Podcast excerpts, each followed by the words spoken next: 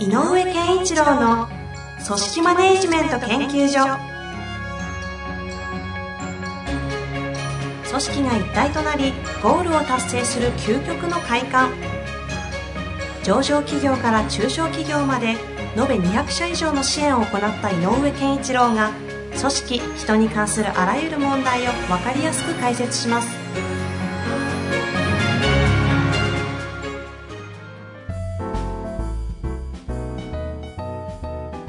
こんにちは、遠藤和樹です。井上健一郎の組織マネジメント研究所。井上先生、本日もよろしくお願いいたします。よろしくお願いします。さあ、今日も質問がございます。はい。今日はですね、前回同様 CKP 経営大学マネジメント編でいただいた質問を取り扱いたいと思います。はい。いきます。はい。業務改善のために新しいシステムやツールを導入しても、なかなか社内に浸透定着していきません。趣旨の説明はしているのですが、どのようにしていけばよいでしょうか。法的にもやらなければいけない内容もあり困っています。はい。ちょっとね、具体的にはどういうツールとかシステムかわかりませんけどね。まあでもめちゃあるあるですね、それも、ね。業務改善のね、ありますよね。で、業務改善をのシステムを開発するときに、はい、顧客って誰だかをちゃんと意識したかっていうのをまず問い直してほしいんですね。おっとっとっと、いきなりこう深い話になってきましたね。はい。業務改善をやるのは何のためですかっていうのは、業務改善のこの効率を上げようという、例えばアプローチをして、こことここがダブってるよね、だからこれをなくそうね、なんでこの伝票1枚にして、ここに、こういうインプットの仕方をすれば共有されるし間違いもないとか、まあ、そういうふうに組み立てていくじゃない。でも要は使う人が使わないものは、これは商品ではない、製品でもないのと同じで、自分たちが提供している、顧客に提供しているものってそうだと思うのよね。つまり物を誰かが使うとか活用すると、使うかでいいんだね、使うでいいんだね、使うとなった時には使う人は全員顧客なんだというふうに意識をしないと、だからお客さんの目線で考えたの本当にっていう。これはじゃあ社員の方々にこう業務改善として導入する場合は、彼らを顧客として考えているのという目線。なるほどですね。だから、これはじゃあそうじゃなかったんで、じゃあ導入できませんねじゃなくて、お客さんなんだからヒアリングしなきゃね。お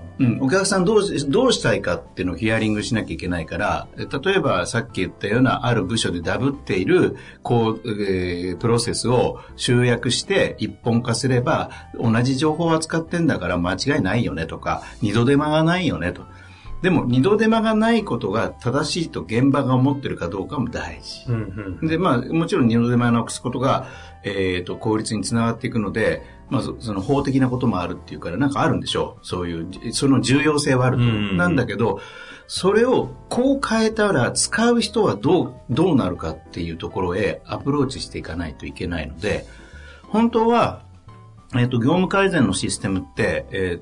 完成形を導入するよりは、叩き台から入った方がいいね。叩き台としてプロトタイプを入れて、どんどん変えていくくらいの発想の方が、業務改善は私はいいと思う。じゃあ、新規事業的に言うと、リーンスタートアップ的なイメージの方がいいと思うんですね。リーンスタートアップ的、まさにそう。まあ、別な言い方するとデザイン思考ってやつだけど、つまりこう叩き台からプロトタイプからみんなでぐるぐる回しながら、検証しながら修正していっていくという方が良くて、実際の使い手のなんか感覚を、なんか阻害するものだと使わなくなっちゃうんだよね。なるほど。で、今までのやり方が何がいけないのかが分かってないし、それはもう自分たちとしてはもう身についちゃってるし、習慣化されてるので、決して嫌なことじゃない。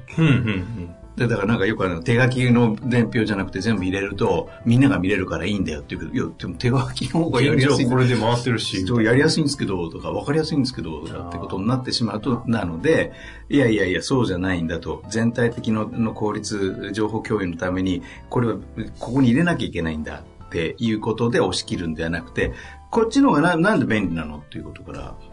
紐解いてあげないと。はいはいはい、なるほど。うん、でじゃあそれが便利だってことは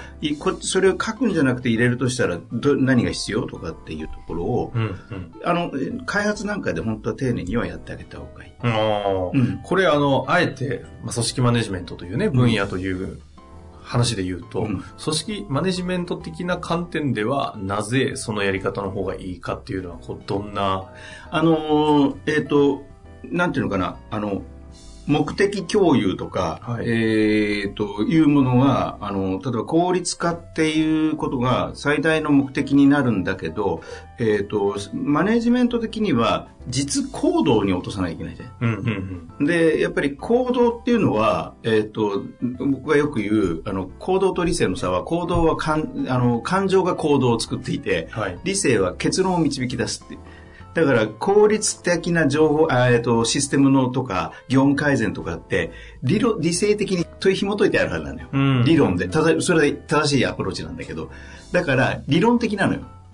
うん、でも、うん、実際に行動するときっていうのは感覚とかそういう感情的感性的なものの影響を結構受けるので、はいはい、これを結びつけるこのバランスを取るっていうのが組織マネジメント上の常に起こるテーマだから。なるほど、なるほど、うん、だからつまり行動を起こす人は行動しやすいかどうかっていうことにアプローチしないと、あ、つまり理屈では人は動かないので、それがこうお客さんとしての顧客目線で導入しているのかっていうところにつながってるんですね。ちゃんと接してあげたのか。確かにね、顧客に対して感情とか全て無視して論理だけで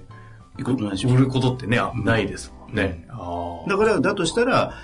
これ、伝票としては重複感があるので、実はあなたが今手書きで毎日処理してるのをここに入れてくれると助かるんだよみんなが、うんうん、でどうっていう問いかけから始めて、つまり決定校で渡すんじゃなくてプロセスで相手を巻き込んでいかないと、うんうん、相手の気持ちとか相手がやりやすいかどうかとか。ここってなんか話こう変に聞くと、うん、社員に上の方が、まあ、特に社長がもう上でドンとこのシステムいるぞっていう時に、うん、なんかこう社員の方々に迎合しなきゃいけないというふうにもこう聞こえちゃう部分に関して、ね、この辺ニュアンスどうなんですか、ね、迎合ということよりも、使用者として尊重しないとねって、やれっていう命令じゃないよねと。で、まあなんていうのかな、これはここにインプットしてくださいぐらいだと作業動作レベルなので、まあ、マニュアル作れば徹底すればいいかもしれないけど、それをやる気にさせる何かが必要だということですね、うんうんうん、でそれはやっぱり参加させるということから重要なので、こういうふうに作ってあるんだけど、まあ、まず使ってみてくださいと。で感想を言ってくれとか、ここはどうだったかとか、そのやらせた感じとか実際に組み上げたのを使ってみてもらって、目の前でどの辺が都合悪いとか、なんかとにかくそういうことを、うんうん、でこちらからもリクエストをして、はいはい、これは、まあ、どうしてもね、改善上とかそういう法的もあったから、ここはどうしても会社としてはもうちょっと、精度を上げたいところなので、このシステムを必ず使ってほしいんだけどどう大丈夫みたいな、迎合というよりもやっぱりこう参加なんだよね。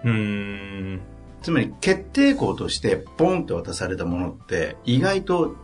今までにないものって抵抗感あるの、うんうん、人は、うんうん、だから変化させるときは変化の ing で、並走させなきゃいけない。一緒にこう、そう変わっていく過程を一緒にやんなきゃいけない。じゃないとこっち変わったからねって言われても、そっちですかっていう思いが強くなっちゃうので、だからこう道の枝分かれ、ちっちゃな枝分かれを繰り返したら、今まで東に行ってたの北に行っちゃっても OK なんだけど、うんうん、ある時突然、いや君たちそっちじゃない北だよって言われるとってね、感覚強いでしょ。だからその手前、東からちょっと右にずれていくとかさ、うんうん、次の道でまた右にずれるとかってやって、気がついたら北の方向に行ってるような、そんなちょっとイメージなので、うん、一個一個導入する時の手順としては、説明してやらせるではなくて、説明して使ってもらって目の前で感想を聞くとかで、あえて都合が悪いとこ、やりにくいところはどことか、うんうんうん、でそれをやってると同時に、実はこれはこういうことに役立つんだ今度ってやってる意味目的を同時に添えて、はいはい、意味目的を添えて根拠とかね添えて、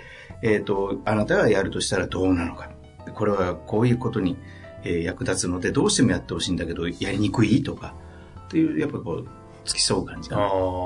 その並走感ですね、うんうんうん、だからとやっぱり相手の意見も全部ちゃんと聞くよというか現場を、立ててるよと現場の事情もちゃんと聞きますよと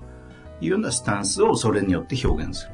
これは究極の、うん、こういう業務改善の時に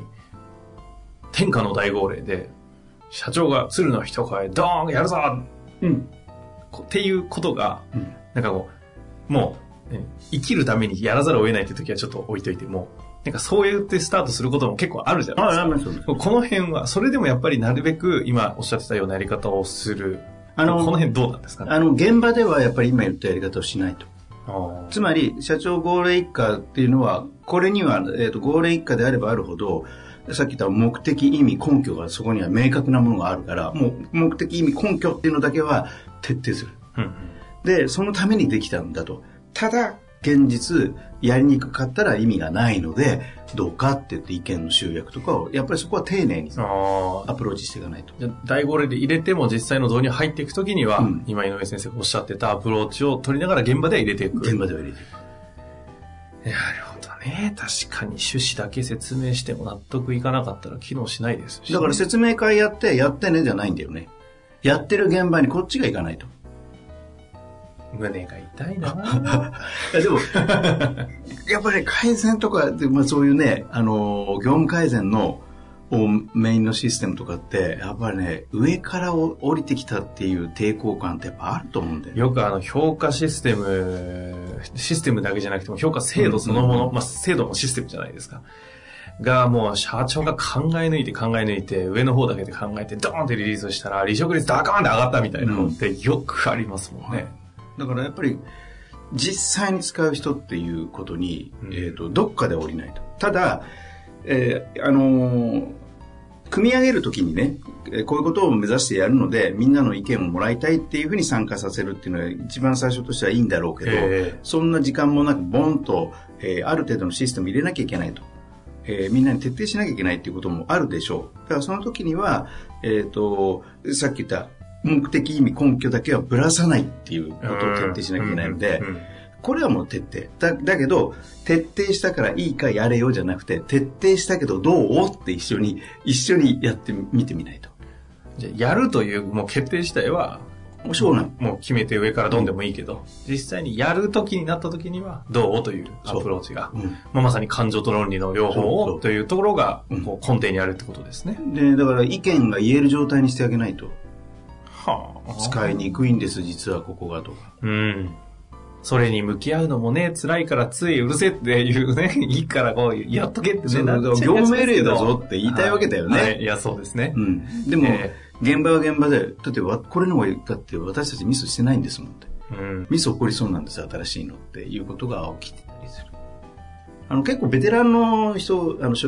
職員さんみたいなのがベテランでやってる時とかって結構怒ってるからそうですよね、うん、だからこそ業務改善してるんじゃないかっていう感じもしますしそうだから逆に言うと意味目的をちゃんと徹底した上でやり続けないといけないでちゃんと一緒に使って一緒にこう説明もしながら一緒に使ってるところとかやりながらできてなかったらなぜしないのっていうのはこれやっぱり問いかけていかなきゃいけないし、ね、でそれを繰り返したらこれごめんやらないとまずいんだよっていうのはあるところでまた言い切ってもいいと思う。コーナー使い分けた方がいいよね。何を使い分ける？コーナーつまり硬いガシンって決定をとしてやるのと柔らかく相手に対して相手をこう尊重しながら付き合うのと両方こう織り交ぜないと縦と横の糸みたいな感じでなるほど。これもちょっと前表現イメージとしては抽象論なんだけどとにかく使ってる現場見てくださいなんでねうんこういう入れてる人に対して入れてる人がちょっとねこの方の規模感がね社長が大号令で社長自身が浸透させてるのか、うんね、やるって決めてやらせられてるのかちょっとこうどのくらいの規模感か分かりませんけど、ね、で意外と、100人近くなってくるとこういう問題がよく起こる。うんそういうことですか。うん。まあぜひね、この方はCKP 経営大学の方参加されてるようですので、ね、はい、ちょっと話がね、ずれてるということもあれば、まあ、リアルでもね、聞いていただきますし、うん、ぜひね、また。そういうことじゃないんですよね、みたいな。言って懇親会とかでもね、うん、はいはい。懇親会、前回2次会まで行ったというふうに聞いてますので。そうそう、この場を借りてね、懇親会って、なんかこう、和気あいあいとやることが、親睦ももちろん目的ではあるけど、やっぱりこう、本当にこう、リアルに感じてる、諸条件みたいなのをね、話してもらうと、まあ、具体的な話ができるなと。ですね。井上先生の向き合うというのがどういうことが肌感で感じられますからね、はい、この次元で回答するのか、ぜひね、経験していただきたいなと思います。はい。というわけで、本日も井上先生ありがとうございました。ありがとうございました。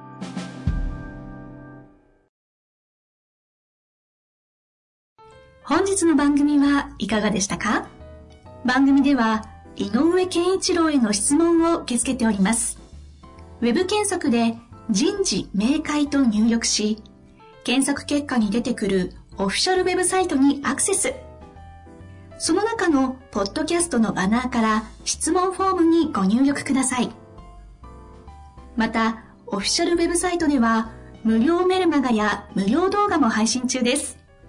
ぜひ遊びに来てくださいね。